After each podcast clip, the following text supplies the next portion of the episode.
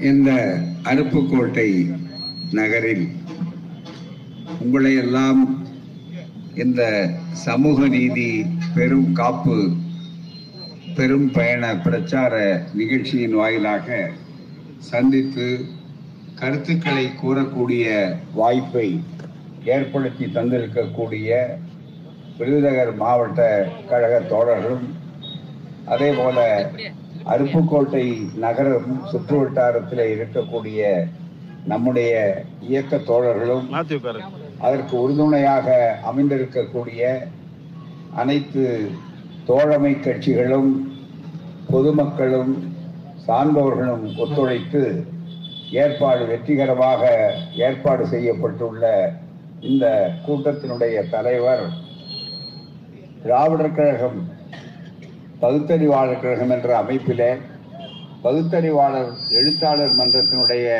மாநில துணைத் தலைவர் மானமிகு சீரிய பகுத்தறிவாளர் ஐயா ஆனந்தம் அவர்களே வரவேற்புரையாற்றிய மாவட்ட செயலாளர் செயல் வீரர் கொள்கையாளர் போராளி விடுதலை ஆதவன் அவர்களே முன்னிலை ஏற்றிருக்கக்கூடிய மாவட்ட தலைவர் மானமிகு இள திருப்பதி அவர்களே பொதுக்குழு உறுப்பினர் வானவில் மணி அவர்களே பகுத்தறிவாளர் கழக மாநில துணைத் தலைவர் நல்லதம்பி அவர்களே சாத்தூர் நகர்மன்ற துணைத் தலைவர் பகுத்தறிவாளர் கழக மாவட்ட அமைப்பாளர் சாத்தூர் தோழர் அசோக் அவர்களே மாவட்ட அமைப்பாளர் முரளி அவர்களே மண்டல இளைஞரணி செயலாளர் அழகர் அவர்களே திராவிட முன்னேற்ற கழக நகர்மன்ற தலைவர் ஐயா தமிழ் காத்தான் அவர்களே காங்கிரஸ் கட்சியினுடைய நகர தலைவர்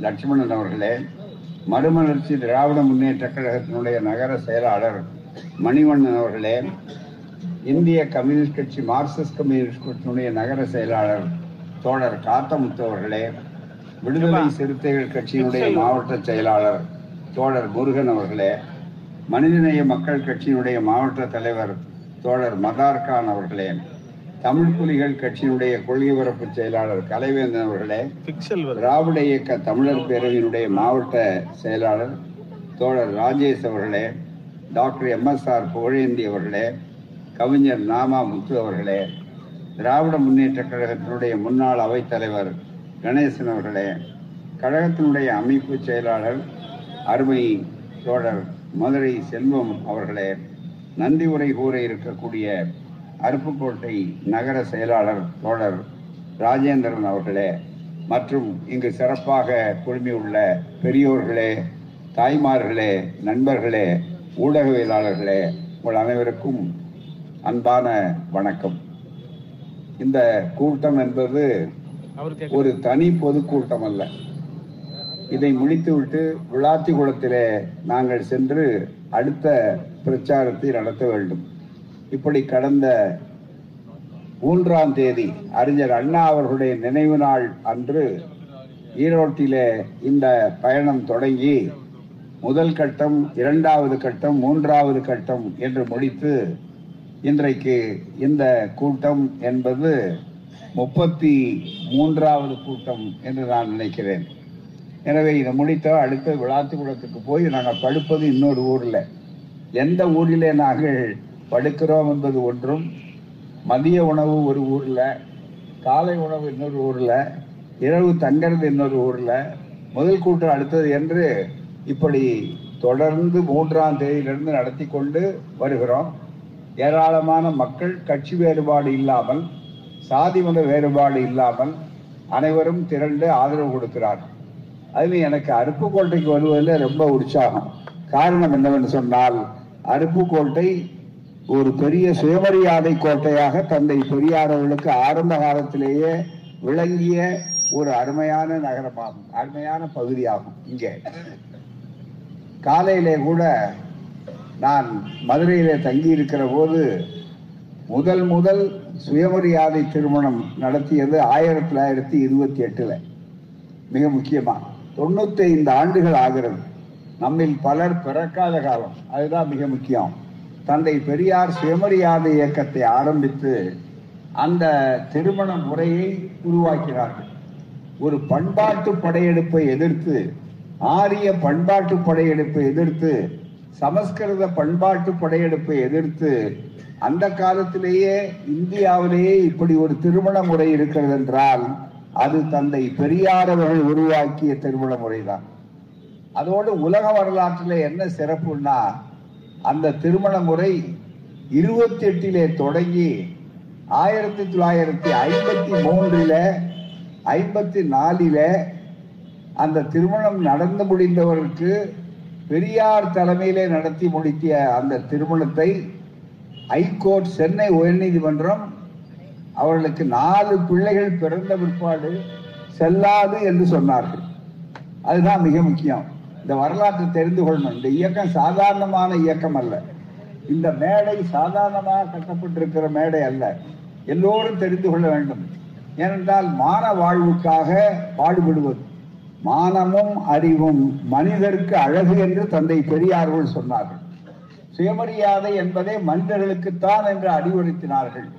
மனிதன் தானாகவும் பிறப்பதில்லை தனக்காகவும் பிறப்பதில்லை சமுதாயத்துக்காக மான வாழ்வை உருவாக்க வேண்டும் கொண்டும் என்று சொல்லக்கூடிய தந்தை பெரியார் நம்முடைய பெண்ணடிமை போக்கவும் ஜாதி ஒழிப்பை பிறவி பேதத்தை நீக்கவும் இந்த சுயமரியாதை திருமணத்தை புரோகித மறுப்பு திருமணத்தை சடங்குகள் இல்லாத திருமணத்தை தெளிவாக உருவாக்கினார்கள் எளிய முறையிலே. அந்த திருமணம் முதல் திருமணம் எங்கே நடைபெற்றதுன்னு சொன்னால் இந்த அருப்புக்கோட்டைக்கு பக்கத்தில் இருக்கக்கூடிய சுக்கில நத்தத்திலே தான் நண்பர்களே நடந்தது.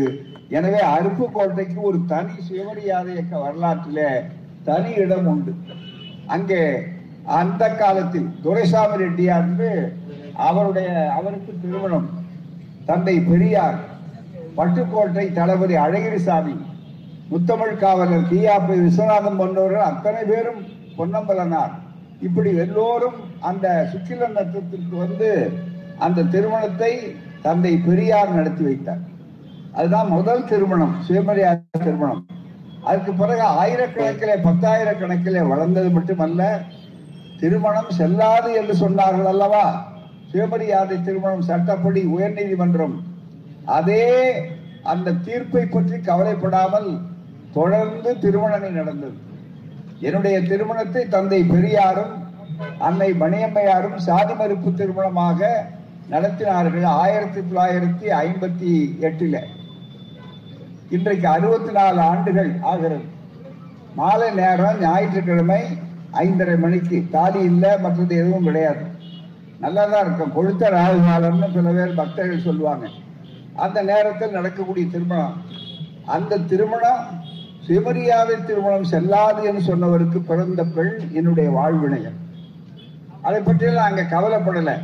பெரியார் ஆணைதான் எங்களுக்கு முக்கியமே தவிர அரசாங்க சட்டம் இரண்டாவது தான் என்று நினைக்கக்கூடியவர்கள் தான் திராவிடர் இயக்கத்தவர்கள் பேரறிஞர் பெருந்தகை அண்ணா அவர்கள் திராவிட மாடல் ஆட்சியை உருவாக்கி நீதி கட்சியினுடைய நீட்சியாக வந்தபோது அவர் செய்த முதல் திருத்தம் என்னவென்றால் சுயமரியாதை திருமணங்கள் சட்டப்படி செல்லும் என்ற சட்டத்தை உருவாக்கி ஒரு அமைதி புரட்சி உருவாக்கினார். எனவே இந்த பகுதிக்கும் சுயமரியாதை இயக்கத்திற்கும் கொள்கை தத்துவ வெற்றிகளுக்கும் நிறைய தொடர்பு உண்டு. எனவேதான் கொள்கைக்கு வரும்போது தந்தை பெரியாரவர்களானாலும் அதே போல மற்றவர்களானாலும் நாங்கள் எல்லையற்ற மகிழ்ச்சியை பெறுவது. அதோடு அந்த பழைய தோழர்களை எல்லாம் நாம் நினைத்து கொண்டு வருகிறோம். அவர்களுடைய நினைவுக்கு போற்றுகிறோம். ஈவேரா சகாப்தம். சுவா முத்து அவர்கள். அவருடைய ஜாதி பட்டத்தை எடுத்துட்டு தான் சொல்ற முத்து நாடான்னு சொல்வார். அதை எடுத்து சொல்றார். அதே மாதிரி ஐயா சிவசுண்ம சண்முக சுந்தரனார் அதே போல நம்முடைய கவிஞர் எம் எஸ் ராமசாமி அவர்கள். நரகாசுர படுகொலை என்று எழுதி புத்தகம் எழுதி அதுக்கு ஒரு திருவிழா நடத்தி தீபாவளியை நடத்துகிற அதே நேரத்தில் எவ்வளவு பெரியது என்று ஒரு ஆராய்ச்சி எழுதி மிகப்பெரிய எழுத்தாளர். இந்த ஊரினுடைய நகரத்தை சார்ந்தவர். அதுபோலவே ஐயா நம்முடைய டி. கே. சுப்பிரமணியம் அவர்கள் ஆவார்கள். மிகப்பெரிய அளவு. அருப்புக்கோட்டை கைலாசம் என்டோமெண்ட் என்று அவர் உருவாக்கிய ஆசிரியர் பெருமான். அதுபோல ஐயா முதுபெரும் பெரியார் பெருந்தொண்டர் எஸ். எஸ். கருப்பையா அவர்கள். அதுபோல சீரி பாண்டியன் அவர்கள். புலவர் வை கண்ணன் அவர்கள். இவருடைய ஆதவன் அவருடைய தந்தையார் திராவிட நாதன் அவர்கள் இப்படி ஒரு பெரிய பட்டியலே எடுத்து சொல்லக்கூடிய அளவில் எங்களுக்கு உண்டு. அவர்களெல்லாம் உழைத்தது தான் இந்த மேடை கட்டப்பட்டிருக்கு எனவே இந்த கொள்கைகளாலே பாடுபட்டு தான் ஐயா கூட்டத் தலைவர் ஆனந்தம் அவர்கள் சொன்னார்கள் அல்லவா சமூக நீதி. அந்த சமூக நீதி இடஒதுக்கீடு இல்லாவிட்டால் இன்றைக்கு நம்முடைய பிள்ளைகள் படித்திருக்க முடியாது. படித்த நம்முடைய பிள்ளைகள் வேலைக்கு சென்றிருக்க முடியாது. இன்றைக்கும் அதுக்கு ஆபத்து உண்டாக்கி கொண்டிருக்கிறார்கள்.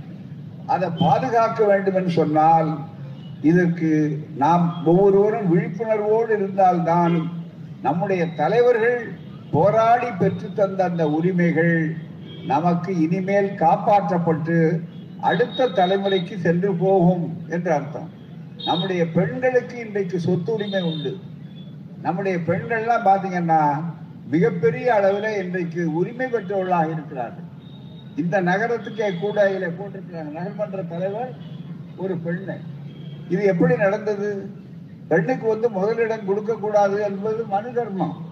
சனாதன தர்மம் சனாதன தர்மம் சொல்லுகிறாள்ல இந்த மனு தர்மத்தை இது முழு நேர பொதுக்கூட்டம் இல்லை என்னுடைய உரை ஒரு முக்க அறுபது முப்பது நிமிடம் இருக்கும். அது தாழ்னா ஒரு அஞ்சு பத்து நிமிடம் கூட போகலாம். அடுத்த ஊருக்கு போகணும். ஆகவே தான் நாங்கள் என்ன செய்தோம்? சிறு சிறு புத்தகங்களாக போட்டு உங்களுக்கு கொண்டு வந்திருக்கிறோம். பேசுகின்ற கருத்துக்கள் எவ்வளவு ஆதாரபூர்வமானது என்பதை எடுத்துக்கொள்வதற்காகத்தான் நண்பர்களை இந்த புத்தகங்களை போட்டு கொண்டு வந்திருக்கிறோம். அச்சு போட்டு இதை பரப்புவார்கள் கொண்டு வருவார்கள்.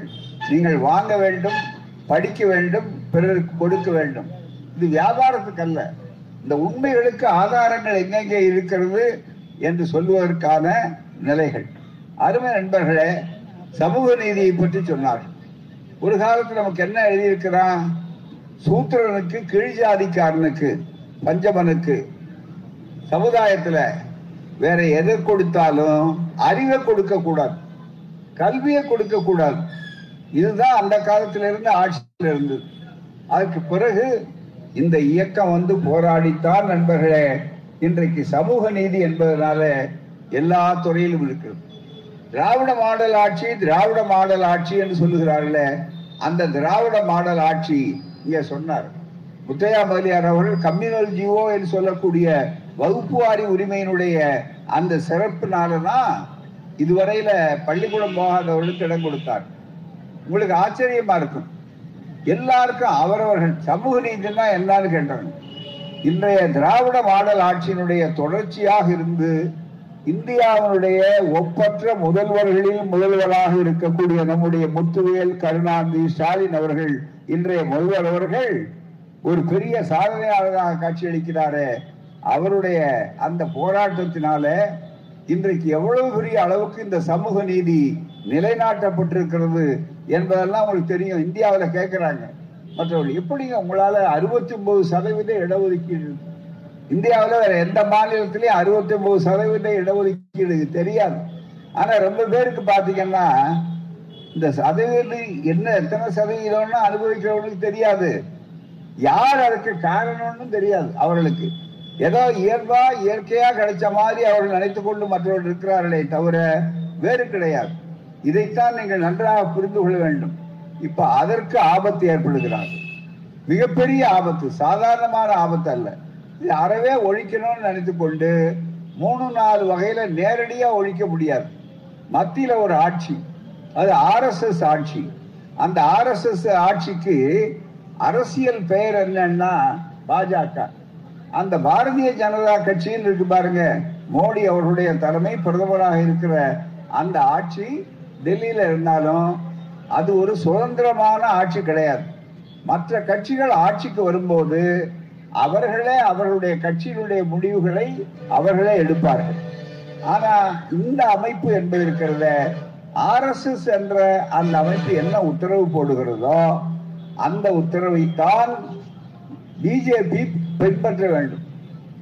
எழுபது சதவீத அமைச்சர்கள் ஆர்எஸ்எஸ்ல இருக்கக்கூடியவர்கள் தான்.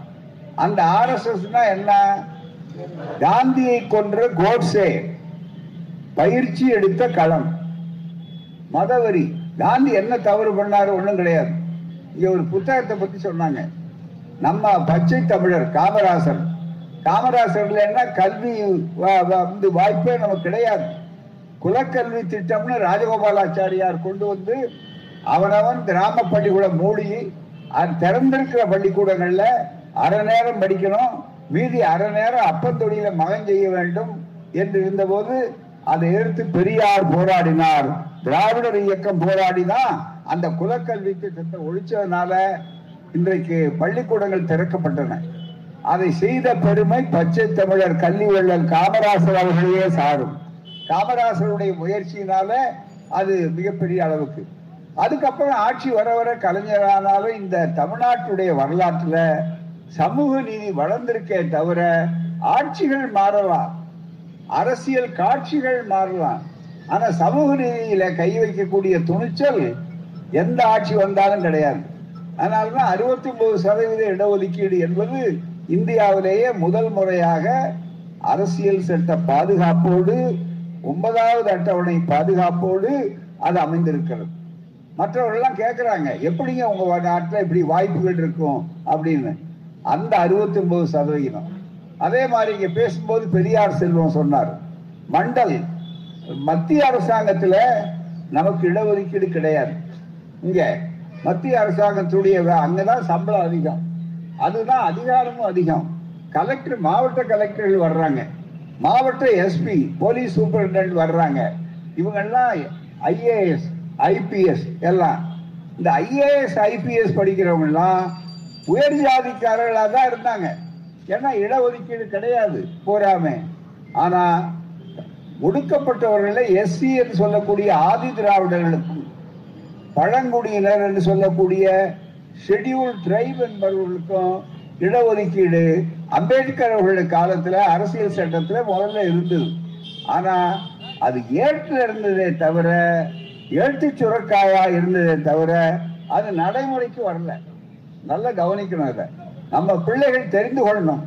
அது நடைமுறைக்கு வராமையே இருந்தது. சும்மா அவர்களுக்கு எவ்வளவு கொடுக்கணும்னு சொன்னாங்க? எஸ்சி என்று சொல்லுபவர்களுக்கு பதினைந்து சதவீதம். வடநாட்டில் பார்த்தீங்கன்னா மலைவாழ் மக்கள் நம்ம ஊரில் ஒரு சதவீதத்துக்கு கூட குறைவாக இருக்காங்க தமிழ்நாட்டில். அதிலே பார்த்தீங்கன்னா சத்தீஸ்கர் மற்ற மற்ற வடபுலத்தில் பார்த்தீங்கன்னா வட இந்தியாவில் பழங்குடி மக்கள் நிறைய இருக்காங்க ஷெடியூல் ட்ரைப் அதனாலதான் அவங்களுக்கெல்லாம் கொஞ்சம் வர்ற தேர்தலில் எப்படியாவது கொஞ்சம் கொஞ்சம் ஏமாத்தணும் அப்படிங்கிறதுக்காக தான் அந்த இனத்தை சார்ந்த ஒருத்தரை கொண்டு குடியரசுத் தலைவராக போட்டு நாங்க வந்து இந்த பாருங்க பொம்மலாட்டம் காட்டுறோம் அப்படின்னு போட்டிருக்காங்க. அந்த பழங்குடியினர் எஸ்டி இருக்காங்க பாருங்க அவங்க ஏழு சதவீதம் ஏழரை சதவீதம் அப்படின்னாங்க.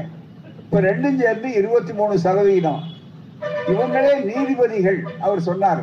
நீதிபதிகளே என்ன சொல்லிட்டாங்கன்னா ரொம்ப மிக முக்கியமா ஐம்பதுக்கு மேல போகக்கூடாதுங்க நூறு இடஒதுக்கீடு அப்படி இவங்களே ஒரு சட்டத்தை உண்டாக்குனாங்க. இந்திய அரசியல் சட்டத்துல எந்த இடத்துலையும் ஐம்பதுக்கு மேல போகக்கூடாதுன்னு அந்த வதிமுறைகள்லாம் கிடையாது. இதைதான் நாங்க கேட்டோம். எந்த எந்த விதியின் கீழே இருக்கு? அரசியல் சட்டம் கையில இருக்கு. இதுல எந்த விதியில இருக்குன்னு கேட்டோம். இதுவரையில யாரும் கேட்கல. அவங்க நாங்க நீதிபதிகள் வச்சதுதான் சட்டம்.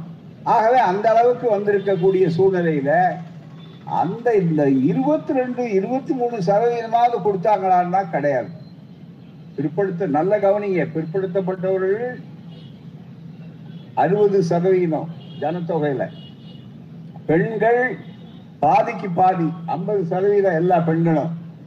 அதே மாதிரி ஒடுக்கப்பட்ட சமுதாய மக்கள் முப்பது சதவீதம் எல்லாத்தையும் சேர்ந்து முப்பது முப்பத்தஞ்சு சதவீதம் இருக்கிறவர்களுக்கு எல்லாமே குறைத்து விட்டு மூன்று சதவீதம் நாலு சதவீதம் இருக்கிற பார்ப்பனர்களுக்கு உயர் ஜாதிக்காரர்களுக்கு எல்லாவற்றையும் கொடுத்துட்டாங்க மிகப்பெரிய அளவுக்கு. பத்தி பூரா அவங்கதான்.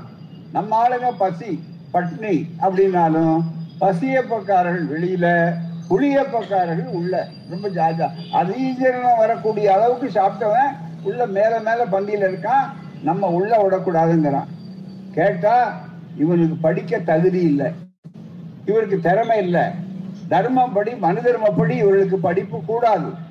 இவர்கள் அடிமைகளாக தான் இருக்கணும் அப்படின்னு சொன்னத மாற்றி கேட்டு செய்த இயக்கம் தான் திராவிடர் இயக்கம். அதை செய்த தலைவர் தான் தந்தை பெரியார். அவர் மட்டும் பிறக்கலன்னா நம்ம தோல்ல துண்டு இருக்காது. நம்ம முழங்காலுக்கு கீழே வேட்டி கண்டிருக்க முடியாது. நம்ம பிள்ளைகள் பள்ளிக்கூடத்துக்கு போயிருக்க முடியாது. அதே மாதிரி அம்பேத்கர் அவர்கள் பாடுபடலைன்னா ஒடுக்கப்பட்ட சமுதாய மக்களுக்கு இந்த வாய்ப்புகள் கிடைத்திருக்காது.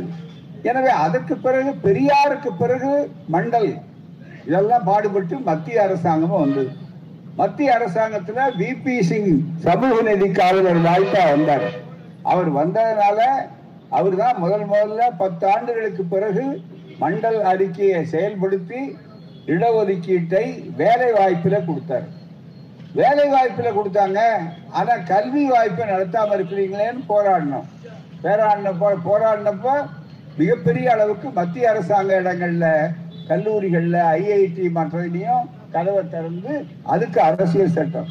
நண்பர்களே இதெல்லாம் தத்துவ ரீதியாக வந்தார்கள் என்பது உண்மை. ஆனா அதுக்கு அடுத்தது பார்த்தீங்கன்னா ஏற்று சுரக்கா மாதிரி இருந்தே தவிர நிறைவேற்றல. உடனே அதை விடாம போராடணும். இதனுடைய விளைவு என்ன? நம்முடைய ஆட்கள் ஐஏஎஸ் வர்றாங்க. நம்முடைய சமுதாயத்தை சார்ந்தவர்கள் பார்ப்பன் அல்லாத மக்கள் எல்லா ஜாதியில இருந்தும் ஐபிஎஸ்ஸா வர்றாங்க. அப்படியெல்லாம் வந்ததுதான். ஆடு மேய்க்கிறவரும் மாடு மேய்க்கிறவரெல்லாம் ஐஏஎஸ் ஐபிஎஸ் ஆகக்கூடிய அளவுக்கு வரணுங்கிறது நம்ம தத்துவம். அதுபடியே வந்தார்கள். மிகப்பெரிய அளவுக்கு ஒரு பெரிய வாய்ப்பு ஏற்பட்டது. ஆனா இன்னைக்கு அதை ஒழிக்கிறதுக்காக இன்றைய ஒன்றிய அரசு டெல்லியில் இருக்கிற அரசு திட்டம் போட்டு பொருளாதாரத்துல ஏழைகளாக இருக்கிறவர்களுக்கு பத்து சதவிகிதம் என்று சொல்லி இதை எடுத்து அங்க கொடுக்கிற மாதிரி போறாங்க. சரி ஏழைகளுக்கு கொடுக்கணும்னு சொல்லுங்க. நியாயம். பொருளாதாரத்துல ஏழைகள் என்ன? உயர் ஜாதி ஏழைகளுக்கு. அதுவும் உயர் சட்டத்துல வர்ணயம் பண்றாரு. யாரு? பிரதமராக இருக்கக்கூடிய மோடி அரசுல சட்ட திருத்தம் கொண்டு வந்து அதை நாங்க தங்களுடைய நீதிபதிகள் வசமா அதுவும் நீதிபதிகள் கோர்ட்ல போட்டு இது அத்தனையும் அந்த சட்டத்தை அமல்படுத்தணும்னு சொல்லி நம்ம ஆட்களுக்கு வாய்ப்பு கிடையாது. இந்த சூழ்நிலையில அவர்கள் என்ன செய்ய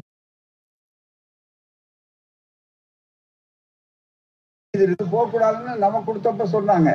ஆனா இப்ப ஐம்பதுக்கு மேல பத்து சதவீதம் அவங்களுக்கு கொடுக்குறாங்க. என்னன்னு கேட்டா இப்ப அதெல்லாம் பொருட்படுத்த வேண்டியீங்கிறாங்க அவங்களுக்கு வசதி வரும்போது அந்த சட்டம் வளைஞ்சு கொடுக்கும். இதுதான். இதுல நம்முடைய உரிமைகள் கெடுக்கிறாங்க. மிகப்பெரிய அளவுக்கு இந்த உயர் ஜாதி ஏழைகளுக்கு என்ன அளவுகோல்னா ஒரு நாள் ஒண்ணுக்கு ரெண்டாயிரத்தி இருநூத்தி இருபத்தி இரண்டு ரூபாய் சம்பாதிக்கிறவங்க ஏழை. எப்படி இருக்கு பாருங்க. இந்த உயர் ஜாதி ஏழைகள்காரங்க யாராவது எங்கேயாவது நீங்க பாப்பானோ பாப்பாத்தியோ உயர் ஜாதிக்காரன நூறு நாள் வேலை திட்டத்துல போய் மண் எடுக்கிறத பார்த்துருக்கீங்களா? அல்லது தோண்டி எடுக்கிற இடத்துல பார்த்துருக்கீங்களா? அவங்களுக்கெல்லாம் ஒரு நாள் சம்பளம் நூறு ரூபான்னு சொல்லுவாங்க ஆனா கையில கிடைக்கிறது எண்பது ரூபா கூட இருக்காது. அந்த அதுக்கே இப்போ என்ன பண்ணிட்டாங்க? இந்த முறை நீதி அங்க பட்ஜெட் நிதிநிலை அறிக்கை மத்திய அரசுல போட்டிருக்கிற போது அதுக்கு கொடுத்த பணத்தை கூட முப்பத்தி மூணு சதவீதம் நான் வெட்டுவேன்னு சொல்லிட்டாரு. அதனால கட கட கடன்னு குறைஞ்சி இது காங்கிரஸ் திட்டம். மகாத்மா காந்தி ஊரக வேலை வாய்ப்பு திட்டம். நூறு நாள் வேலை வாய்ப்பு திட்டம்னு வச்சாங்க. நூறு சதவிகிதம் பண்ணா மத்திய அரசாங்கத்திலிருந்து தான் கொடுப்பாங்க. ஏன்னா எல்லா வரையும் அவங்ககிட்ட கொடுத்துடுறோம். நாம விற்பனை வரி மூலம் விரி வியாபாரிகளுக்கு தெரியும். விற்பனை வரி மூலம் பெற வருமானம் இருக்கு பாருங்க. அதை கூட அவங்கள்ட்ட அனுப்பணும். நம்ம ஊர்ல வாங்குற பணத்தை அவங்ககிட்ட கொடுத்துட்டு மறுபடியும் நாம பிச்சை பாத்திரத்தை எடுத்துக்கிட்டு எங்களுக்கு சீக்கிரம் கொடுங்க. எங்க பங்க கொடுங்க எங்க பங்கு கொடுங்க இருங்க நிதானமா கொடுக்குறோம் கொடுக்குறோங்கிறாங்க. இப்படி நம்முடைய மாநில உரிமைகள் பறிபோகுது நம்முடைய நிதி உரிமைகளுக்கு வாய்ப்பு இல்லை. இப்படி ஒவ்வொன்றையும் எடுத்துக்கொண்டு அதுல வரும்போது நண்பர்களே ஏழைகள்னு சொல்லி இடஒதுக்கீட்டை அங்க ஒழுக்கக்கூடிய அளவுக்கு வாய்ப்பை உண்டாக்கிட்டாங்க. ஆகவே இந்த கொடுமைகள்லாம் எடுத்து பேசுறதுக்கு ஆள் இல்லையே. இதையெல்லாம் சொல்லணும். நாம புதுசா உண்டாக்க வேண்டாம். நம்முடைய தலைவர்கள் பெற்றுக் கொடுத்ததையாவது நாம் காப்பாற்ற வேண்டாமா? முத்தையாமலியார் தொடங்கி அதை எதிர்த்தாங்க தந்தை பெரியார் போராடி ஆயிரத்தி தொள்ளாயிரத்தி ஐம்பத்தி ஒண்ணுல முதல் அரசியல் சட்டம். போராடி இந்த வாய்ப்புகள். இது அத்தனையும் இன்னைக்கு அனுபவிக்கிறாங்க. நம்ம ஆட்களுக்கே தெரியாது. இந்த ஆட்சி வந்ததுனால அதை காப்பாத்தி இன்றைக்கு என்ன செஞ்சார்? இந்தியாவுல வேற எங்கேயும் இல்லாத திராவிட மாடல் ஆட்சியினுடைய சிறப்பு என்னன்னு சொன்னார் நண்பர்களே. இன்றைக்கு நல்லா நீங்க சிந்திக்கணும். இந்த ஊர்ல அமைச்சர் இருக்காரு கே கே எஸ் ஆர் இருக்காரு. இவரெல்லாம் இடம்பெற்ற அந்த அமைச்சரவையில மிக முக்கியமான முடிவு என்னன்னா திராவிட மாடல் ஆட்சியில நம்முடைய முதல்வர் எடுத்தது. இதுவரையில இருபத்தி ஏழு சதவிகிதம் மண்டல் கமிஷன் நீங்க மத்திய அரசு சொல்றீங்க. அறுபத்தி ஒன்பது சதவீதம் ஏற்கனவே இடஒதுக்கீடு வேலை வாய்ப்புல கல்லூரியில. இது நடைமுறையில வந்திருக்குதான்னு பார்க்கணும். இந்த எழுத்துல இருந்தா பிரயோஜனம் இல்ல. நடைமுறையில அதெல்லாம் அதன்படி நடக்குதா? அப்படின்னு கண்காணிக்கிறதுக்கு இந்தியாவிலேயே இதுவரை முதல் முறையாக ஒரு குழுவை போட்டு நேரடியாக போய் ஆராய்ந்து புள்ளி உரம் கொடுங்க. அப்ப எங்கெங்க இல்லையோ அதெல்லாம் நம்ம சரிப்படுத்தலாம்னு கேட்ட ஒரே அரசு ஸ்டாலின் அரசு தான் இந்த அரசு தான் திராவிட மாடல் அரசு தான் அதை புரிந்து கொள்ள வேண்டும். இந்த அரசுக்கு என்ன சிறப்புன்னு கேட்டா இந்தியாவில் வேற எங்கேயாவது இருக்கா? மிக முக்கியமாக. இந்தியாவிலேயே அதிகமான மெடிக்கல் காலேஜ் தமிழ்நாட்டில் தான். இந்தியாவில் தான் பதினோராயிரத்தி இரநூத்தி எழுபத்தைந்து எம்பிபிஎஸ் இடங்கள் இங்கே தான். இந்தியாவில் தான் அதிகமான டாக்டர்கள் அதிகமான படிப்பு. ஏழு சதவீதமா இருந்தது. நூறு வருடத்துக்கு முன்னால எழுத படிக்க தெரிந்து வேண்டிய இன்னைக்கு எழுபது சதவீதத்துக்கு மேல வந்து விட்டது. இதெல்லாம் அவங்கள உறுத்துது. உறுத்த உடனே இதை ஒழிக்கணும். காரணம் இது திராவிட மாடல். ஆசிரியர் பள்ளிக்கூடத்துக்கு வர்றாரான்னு பார்க்கறது மட்டுமல்ல. பள்ளிக்கூடத்துக்கு வராத பிள்ளைகள் இருந்தா விழுதேடி கல்வி. இப்ப கல்விக்காக பள்ளிக்கூடம் போனாங்க. பள்ளிக்கூடம் போகாத பிள்ளையும் விடல வீடு தேடி கல்வி. சரி வயசானவருக்கு மருத்துவமனைக்கு போக முடியல. அவருக்கு என்ன வசதின்னா வீடு தேடி மருத்துவம். வீட்டுக்கு போறாரு டாக்டர் வீட்டுக்கு போறாரு. அப்படியெல்லாம் ஒரு பெரிய வாய்ப்பை சாதனைகளுக்கு மேல் சாதனை ஏற்படுத்தி இன்றைக்கு ஒரு நல்ல ஆட்சியை கொடுத்து கொண்டிருக்கிற போது இந்த ஆட்சிக்கு எதிரான ஒரு சூழ்நிலையை உருவாக்கணும். அது நேரடியா நீங்கள் வாக்களித்து அந்த ஆட்சி போயிருக்கு. ஆகவே இந்த ஆட்சியை நாம கவிழ்க்க முடியாது. என்ன செய்யணும்? ஜெயிக்க முடியாது. ஐந்து ஆண்டுகளுக்குள்ளவே இங்கேயே எழுபது எண்பத்தைந்து சதவீதம் இருபது மாதங்களில் நிறைவேற்றிட்டாங்க. எனவே இன்னும் பெருமை வந்துடும் இதுக்கு என்ன செய்யறது? அப்படின்னு பார்த்தா இது கவிழ்க்கணும். அதுக்கு நேரடியா செய்ய முடியாது. ஒரு ஆளுநரை கூப்பிட்டு டெல்லியில இருந்து நீங்க வரவழைச்சு அவர் ஏட்டிக்கு போட்டி பண்ணிட்டு இருக்காரு. சட்டசபையில நிறைவேற்றப்படுற மசோதாக்கள்லாம் ஒண்ணு கையெழுத்து போடணும் இல்லைன்னா திருப்பி அனுப்பணும் அவரு. ரெண்டும் செய்யாம அவர் உட்கார்ந்துகிட்டே இருக்காரு. ஊறுகாய் ஜாடி ஒண்ணு வச்சுக்கிட்டு அதுல நல்ல மசோதாக்கள்லாம் ஊற போட்டு வச்சுக்கிட்டு இருக்காரு. மிக முக்கியமா. இதுக்கு மக்கள் கண்டிக்கிறார் தேவையில்லாம ஆர்எஸ்எஸ் பிரச்சாரம் அவர் அரசாங்க ஊழியர். நாம சம்பளம் கொடுக்கிறோம். நம்முடைய வரி பணத்துல எல்லாம் அவர் சம்பளம் வாங்குறாரு. அப்படிப்பட்டவர் அரசாங்கத்துக்கு விரோதமா பேசுறார். ஒரு அரசு பிரச்சாரர் மாதிரி ராஜ்பவனை மாத்திட்டு இருக்காரு. இதெல்லாம் கண்டிச்சு மக்களுடைய மாநிலங்களுடைய அரசுடைய உரிமைகளை பாதுகாக்கணும். இன்னைக்கு எதிர்கட்சிகளுக்கு நான் சொல்றேன். ஏதோ ஆளுங்கட்சிக்கு எதிராக நடக்கிறாரு ரொம்ப ருசியா இருக்கும். நல்லதுன்னு நினைக்காதீங்க. நாளைக்கு நீங்க ஆளுங்கட்சியா வர வேண்டாமா? ஜனநாயகங்கிறது மாறி மாறி வருவாங்க. அப்ப இது மாதிரி ஒரு சுச்சுவேஷன் ஒரு நிலைமை ஒரு அதிகாரிகள் அதிகார ப- ப- பதவியை துஷ்பிரயோகம் பண்ணா அதுக்கு சபாஷ் சபாஷ் சொன்னீங்கன்னா நாளைக்கு உங்களுக்கு அது கழுத்தெடுப்பா வராதா? இது பொது உண்மை அல்லவா? இதையெல்லாம் நீங்கள் நன்றாக தெளிவாக சிந்திக்க வேண்டும். எனவேதான் மக்களுக்கு இதையெல்லாம் எடுத்து சொல்றோம். நீட் தேர்வா? வந்து ஒரு சின்ன உதாரணம் சொல்றேன். அடுத்த செய்திகளுக்கு போகணும். நேரம் இல்லை. ஒரு சின்ன உதாரணம். உங்களுக்கு தெரியும் தமிழ்நாட்டில் தொலைக்காட்சி பார்க்குறீங்க அந்த தொலைக்காட்சியில் நாள் தவறாமல் ஒரு செய்தி வருது. என்ன அந்த செய்தின்னா ஆன்லைன் சூதாட்டம் ஆடினாரு இந்த ஆன்லைன் சூதாட்டத்தில் முழுக்க முழுக்க எப்படிப்பட்ட சூழ்நிலைன்னு சொன்னால் உடனடியாக அவர்கள் பணம் தோத்து போனோடனே அரசாங்கம் பண்ணாங்க. என்ன பணமும் இருக்குது அதை வச்சு ஆசை ஆடிடுறான். பாரத கதையே சூதாட்டம் தானே? சூதாட்ட வெறி வந்ததுன்னா அவனுக்கு யார் எதை வச்சு ஆடுறதுன்னு தெரியாது. அதை பாரதம் தான் கத்து கொடுத்து நமக்கு. இன்னும் கேட்டா தர்மர் சூதாடினாரு. யாரை வச்சு சூதாடினாரு? எல்லாம் முடிஞ்சு போன உடனே துரோபதையை வச்சு சூதாடினாரு. இன்னும் கேட்டா அஞ்சுல ஒரு பாகம் தான் சுரோபதை இவருக்கு.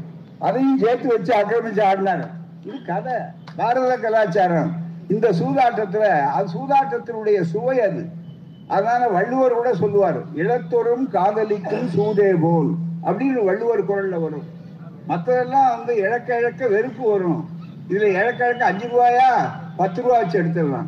பத்து ரூபாயா? சரி. எல்லாம் போயிடுச்சுன்னா வாட்சை கழிச்சு வைக்கலாம். எல்லாம் போச்சுன்னா செயினை கழிச்சு வைக்கலாம். இவர் திரும்பி பார்த்தாரு. ஒன்றும் இல்லை. யார் தர்மர்? துரோபதி இருந்தாங்க. துரோபதி வச்சு ஆடினார்.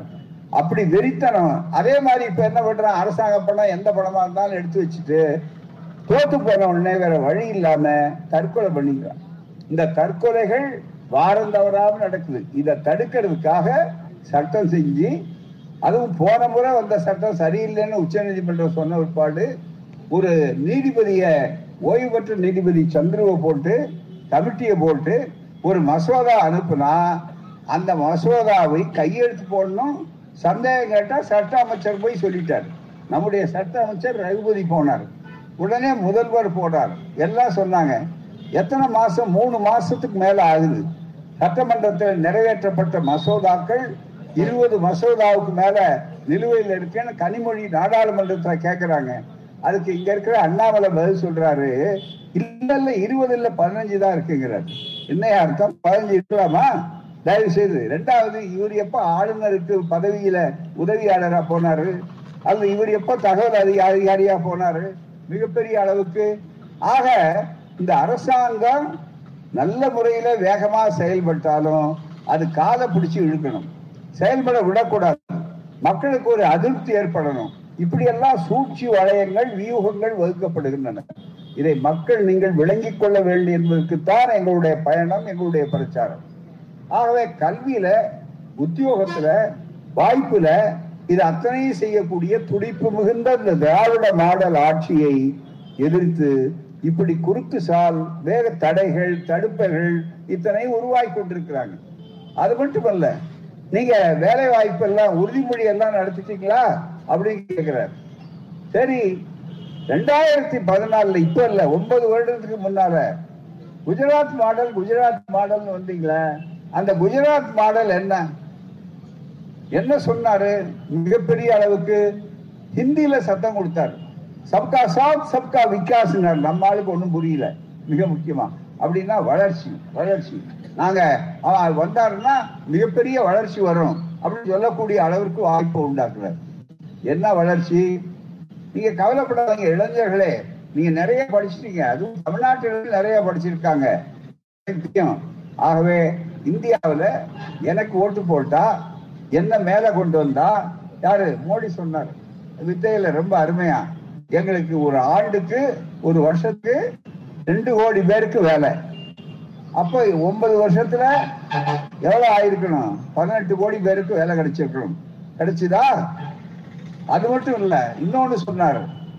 நீங்க கவலைப்படாதீங்க. வீட்டுக்கு போங்க. உங்க வங்கி கணக்குல பதினஞ்சு லட்சம் ரூபா பொத்து பொத்துன்னு வந்து விழும். லட்சுமி கதவை தட்டுவா.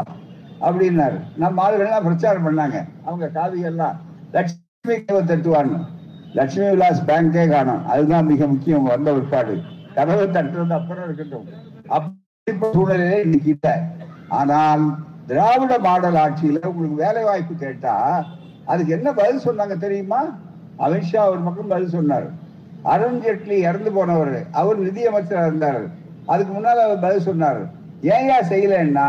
ஏங்க தேர்தல் நேரத்துல ஓட்டு வாங்குறதுக்கு நாங்க எதை வேணாலும் சொல்லுவோம். அப்படின்னு விளக்கத்தை விளக்கமா சொல்லாம ஒரே வார்த்தை இந்த பக்கம் திரும்பி சொன்னார். அது ஜும்லான்னார். நமக்கு அது ஜும்லான்னா யாருக்காவது தெரியுமா? அது என்னன்னா ஜும்லான்னா சும்மா சும்மா அது வித்த அப்படின்ட்டாரு.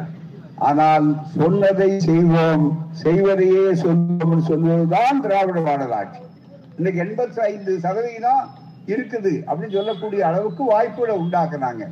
எனவே உங்களால் அந்த வேலை வாய்ப்புகள் கொடுக்க முடியலன்னா திட்டம் திராவிட மாடல் ஆட்சி நூறு ஆண்டுகளுக்கு முன்னால திட்டத்தோட வந்தது. எப்படி வகுப்பு உரிமையை சொன்னாரோ அதே மாதிரி சரியே ராமசாமி முதலியார் தென் தமிழகத்துல இந்த பகுதியெல்லாம் வளர்கொழிக்கக்கூடிய பகுதியாக ஆகும். என்ன செஞ்சா? சேது சமுத்திர கால்வாய் திட்டத்தை செஞ்சார். சேது சமுத்திர கால்வாய் திட்டம் இங்க புத்தகங்கள் போட்டிருக்கோம். உங்களுக்கு கொண்டு வருவாங்க மிகப்பெரிய அளவுல. இந்திய படத்துல உங்களுக்கு தெரியும். இலங்கை தனியா இருக்கு. இதுல சுத்தி கப்பல்கள் போகுது. நடுவுல இடம் இருக்கு. பாக் ஜலசந்தி. ராமேஸ்வரம் பக்கத்துல இந்த பக்கம். அப்படி வரும்போது நண்பர்களே அகலப்படுத்தி மிகப்பெரிய அளவுக்கு ஆழப்படுத்தினா கப்பல்கள் இலங்கையை சுற்றிட்டு போக வேண்டிய அவசியம் இல்லை. எரிபொருள் மிச்சம். பயண நேரம் மிச்சம். நமக்கு வருவாய் அதிகம். இந்திய அரசாங்கத்துக்கு தமிழ்நாட்டு அரசுக்கு வருவாய் அதிகம். மிக முக்கியமா என் வேலை வாய்ப்பு இளைஞர்களுக்கு நிறைய படிச்சுட்டு வேலை வாய்ப்பு இல்லாம இருக்காங்க.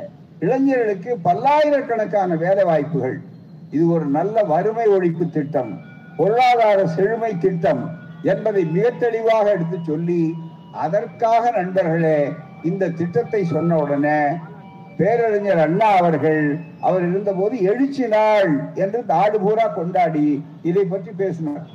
இந்த பக்கத்தில் கோசல் ராம் அவர்கள் நாடாளுமன்றத்தில் விடாம பேசினார். உங்களுக்கு தெரியும் மதுரைக்கு போனீங்கன்னா நம்ம தேவசாக என்ன பண்ணியிருப்பாருன்னா செவரிடத்துல எழுதி வச்சிருப்பாரு. சேது சமுதிர கால்வாய் திட்டம் தேவை. சேது சமுதிர கால்வாய் திட்டத்தை செயல்படுத்துங்க அப்படின்னு நாங்க எங்க பார்த்தாலும் சொன்னோம். அதனுடைய விளைவு கலைஞர் ஆட்சிக்கு வந்தார் முத்தமிழறிஞர். அவர் வந்த உட்பாடு அதுக்கு முன்னாலே ஆட்சிகள் மாறின ஜெயலலிதா அம்மையார் இப்ப முதலமைச்சரா இருந்தாலும் அதுக்கு அடுத்தது பாராளுமன்ற தேர்தலிலே நீங்கள் வாக்களித்து ஐக்கிய முற்போக்கு கூட்டணி அரசு வந்தது காங்கிரஸ் தலைமையில. மன்மோகன் சிங் பிரதமராக வந்தார். மன்மோகன் சிங் பிரதமராக வந்த நேரத்துல பத்து அமைச்சர்கள் தமிழ்நாட்டுக்கு கிடைச்சாங்க. தமிழ்நாட்டுடைய வரலாற்றிலேயே பத்து ஒன்றிய அமைச்சர்கள் டெல்லி அமைச்சர்கள் இந்த பதவி கிடைத்தது வேற கிடையாது. அந்த நேரத்துல கேட்டபோது கலைஞரை பார்த்து கேட்டார். யாரு பிரதமர்? உங்களுக்கு என்ன? எங்களுக்கு முக்கியமானது கப்பல் துறை வேணும்.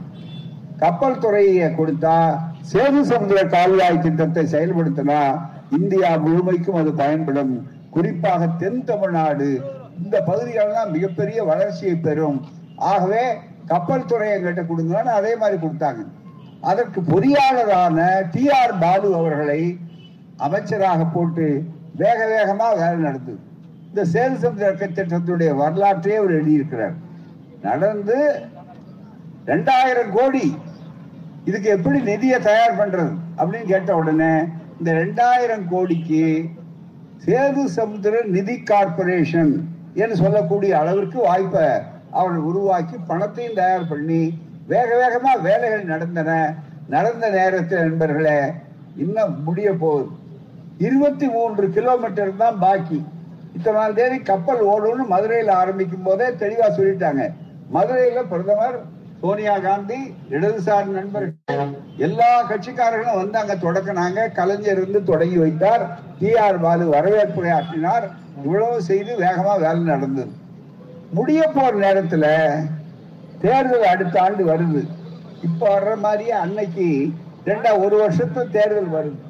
உடனே மூன்று பேர் மூன்று பார்ப்பனர் மூன்று பேர் முடிவு பண்ணாங்க. என்ன? இதுக்கு இந்த முடிஞ்சு போனா என்ன ஆகும்? திமுகவுக்குள்ள பெருமை வரும். அப்படி முடிவு பண்ணி இதை தடுக்கணும். யாரு? முதல்ல ஜெயலலிதா. அந்த அம்மா ஒரு வழக்கு போட்டாங்க சுப்ரீம் கோர்ட்ல. சுப்பிரமணிய சாமி. அவர் ஒரு வழக்கு போட்டார். இன்னொன்னு சோ ராமசாமி. இவர் எழுதினார். அந்த எப்படியும் அதுக்கு என்ன காரணம் சொன்னாங்க? இந்த தழு வெட்டும் போது அகலப்படுத்தி ஆழப்படுத்தி கொண்டு வரும்போது சில பாறைகள் தென்பட்டன அங்க. அந்த பாறைகள்லாம் கொஞ்சம் ஆழமா வெட்ட வேண்டிய அவசியம் வந்தது. அது வந்த உடனே இதுதான் வாய்ப்பு இதுதான் சாக்குன்னு கருதி கொண்டு வேற எதை சொல்லி நிறுத்துறது அப்படிங்கிற உடனே இது ராமர் கட்டின பாலம். இது புனித சேது. ஆகவே இந்த இதுல கை வைக்க கூடாது ஆகவே தான் இது புனிதமா அறிவிக்கப்படணும். எனவே நிறுத்தணும் என்று சொல்லி ஒரு என்ன ஆதாரம்னு கேட்டாங்க. நாங்க நம்புறோம் அவ்வளவுதான். இது காலகாலமா இருக்குன்னு புராணத்தை காட்டி மதத்தை காட்டி மூட நம்பிக்கை காட்டி பல்லாயிரக்கணக்கான இளைஞருடைய வேலை வாய்ப்பில் மண்ணை போட்டார். அதை தடுத்தார்கள். அதை எடுத்து நாங்கள் தான் எடுத்து சொன்னோம். மிகப்பெரிய வாய்ப்புகள். உண்மையில அதுக்கு வாய்ப்பு உண்டா? அப்படின்னு கேட்கக்கூடிய அளவுக்கு இது இந்த திட்டம். இது கலைஞருடைய பேச்சு. சேது சமுத்திர திட்டமும் ராமன் பாலமும். அவர் கேட்டார் ராமர் எப்பயா பாலம் கட்டினாரு? நாங்க கேட்டோம் ராமர் பாலம் கட்டியிருந்தா ஏன் அனுமார் வந்து அது வழியா போகாம அவர் ஏன் மேல பறந்து போறாரு? மேல தூக்கிட்டு வர்றாரு. பாலத்து வழியா தானே போட்டிருப்பாங்க. மிக முக்கியமா என்னங்க கேட்டா ராமேஸ்வரத்துக்கே பாலம் நாம தான் கட்டணும். நம்முடைய ஆட்சியில் தான் கட்டணும். அதுக்கு முதல்ல பாத்தீங்கன்னா ராமேஸ்வரத்துக்கே பாலம் கிடையாது. மிக முக்கியமா. அப்பேற்பட்டிருக்கிற ஒரு வாய்ப்பு இருக்கும்போது இன்றைக்கு சேது சமுதிர கால்வாய் திட்டம் வருவதற்கு முன்னால இதை காட்டினார்கள். ராமர் கட்டினார் ராமர் கட்டினார் சொல்றீங்க ராமர் என்ன இன்ஜினியரா? இன்ஜினியராக தான் கட்ட முடியும் பாலம். இப்ப பாலுவை நான் ஏன் தேர்ந்தெடுத்தேன்? இன்ஜினியர் அவரு அதனால அவருக்கு விளக்கம் தெரியும் என்று விளக்கம் சொன்னார். ஆனா அதை பத்தி அவங்க கவலைப்படல. அப்படிப்பட்ட சூழ்நிலை நண்பர்களே இதை உச்சநீதிமன்றத்துக்கு போனாங்க. உச்சநீதிமன்றம் தலைப்பானை சே கொடுத்துட்டாங்க அவ்வளவுதான். கொடுத்ததனுடைய விளைவு அன்னைக்கு போட்டதுக்கு பாருங்க. இத்தனை ஆண்டுகள் அப்படியே கிடப்பில் இருக்கு. நம்முடைய திட்டம் நம்முடைய இளைஞர்கள் வெளிநாட்டுக்கு போறாங்க. அங்க வழி இல்ல திரும்பி வர்றான். உயிரோட போறவன் உயிரோட திரும்பி வர்றானாங்கிறது உத்தரவாதம் கிடையாது. அப்படிப்பட்ட ஒரு கொடுமையான சூழ்நிலையில இப்ப என்ன நடந்ததுன்னா கடந்த டிசம்பர் இருபத்தி ரெண்டாம் தேதி நண்பர்களே ஒரு கேள்வி கேட்கிறாங்க பாராளுமன்றம் நடக்குது. இந்த நிதி பட்ஜெட் செஷன்ஸ்க்கு முன்னாடி அந்த செஷனுக்கு முன்னாடி. அதுல ஒரு பிஜேபிக்காரர் எந்திரிச்சு ஒரு கேள்வி கேட்கிறார் என்ன கேள்வி கேட்டாருன்னா இந்த ராமசேது புனிதம்னு சொல்லக்கூடியதை ஏன் அறிவிக்கல? என்ன? ராமன் பாலம் அதை ஏன் நீங்க புனிதமானதுன்னு தேசிய சின்னம்னு அறிவிக்கலன்னு கேள்வி. கோர்ட்ல கேஸ் இருக்க அப்படின்னு கேட்டாரு. அதுக்கு பிரதமர் மோடிக்கு பக்கத்துல உட்கார்ந்து இருக்கிற ஜிதேந்திர சிங்னு மூத்த அமைச்சர் பதில் சொன்னார். இத்தனை ஆண்டுகளாக நாங்க தேடி தேடி பார்த்தோம். ஆதாரங்களை தேடினோம். எந்த இடத்துலயும் ராமர் பாலம் கட்டினாருங்கிறதுக்கு ஆதாரம் இல்லை அப்படின்ட்டாரு. அப்ப எவ்வளவு பெரிய மோசடி பாருங்க. இத காட்டி நம்முடைய தமிழ்நாட்டுடைய வளத்துக்கு முட்டுக்கட்டை போட்டார்கள் தமிழ்நாட்டுடைய வளர்ச்சிக்கு இவர்கள் பா- தடுத்தார்கள். வளர்ச்சியை தடுத்தார்கள். நம்முடைய இளைஞர்களுடைய வேலை வாய்ப்பை அவர்கள் கெடுத்தார்கள். மிக முக்கியமா. அப்படிப்பட்ட சூழ்நிலையை எடுத்து சொல்லி இருபத்தி ரெண்டு அங்க சொன்ன உடனே இருபத்தி நாலாம் தேதி தந்தை பெரியார் நினைவு நாளில் நாங்க சொன்னோம். மீண்டும் சேது சந்திர கால்வாய் திட்டம் தொடங்கப்பட வேண்டும். திராவிட மாடல் ஆட்சி. நம்முடைய முதல்வர் ஸ்டாலின் அவர்கள் மீண்டும் சென்னையில் அறிவித்தார். சட்டசபை கூடும்போது உடனடியாக இதுக்கு தீர்மானம் வரும் என்று சொன்னார். அதன்படியே ஜனவரி பனிரெண்டாம் தேதி தி- சேது சமுத்திர கால்வாய் திட்டத்தை நிறைவேற்ற அனுமதி வேண்டும். இது எப்படி இருக்குன்னா நம்ம கையில வெண்ணெய் இருக்கு. இந்த வெண்ணெயை உருக்கிறதுக்கு நாம டெல்லியில அனுமதி கேட்கிறோம். அதுதான் மிக முக்கியம். அதுக்குள்ள எல்லாமே தீர்ந்துடும் மிக முக்கியமா. ஆகவேதான் சேது சமுத்திர கால்வாய் திட்டம் வர வேண்டும். அதன் மூலமாக தமிழ்நாட்டு இளைஞர்களுக்கு கட்சி வேறுபாடு இல்லாம. இது வந்தா பிஜேபி காரர் பிள்ளைக்கு வேலை கிடைக்காதா? ஆர்எஸ்எஸ் பிள்ளைக்கு வேலை கிடைக்காதா? அதிமுககாரர் பிள்ளைக்கு வேலை கிடைக்காதா? இதுல கட்சி உண்டா? ஜாதி உண்டா? நீங்கள் நினைத்து பார்க்க வேண்டும். ஆகவே தான் எங்களுடைய பயணம் என்பது இருக்கிறத. சமூக நீதியை காப்பாற்ற நாளுக்கு நாள் சாதனை செய்யக்கூடிய திராவிட மாடல் ஆட்சியை அதனுடைய செயல்பாடுகளை எதிர்க்கக்கூடியவருடைய முகமூடியை கழற்றி அடையாளம் காட்ட அதே போல இந்த சேது சமுத்திர கால்வாய் திட்டம் போன்ற திட்டங்களை நடத்துவதற்காகத்தான் நண்பர்களை இந்த பயணம். இவ்வளவு சிறப்பாக ஏற்பாடு செய்து உங்களை எல்லாம் கூட்டி இருக்கிற தோழர்களுக்கு நன்றியை தெரிவித்து தயவு செய்து மிகப்பெரிய ஒரு போராட்டத்தை உருவாக்குவோம். அதற்கு ஆயத்தமாக்குங்கள். இதில் கட்சி இல்லை ஜாதி இல்லை மதம் இல்லை. இதிலே நம்முடைய எதிர்காலம் இருக்கிறது நம்முடைய பிள்ளைகளுடைய செழுமை இருக்கிறது தமிழ்நாட்டினுடைய பொருளாதார வளம் இருக்கிறது என்று கூறி வாய்ப்பளித்த உங்களுக்கு நன்றி கூறி விடைபெறுகிறேன். வணக்கம் நன்றி. வாழ்க பெரியார் வளர்க பகுத்தறிவு வாழ்க தமிழ்நாடு.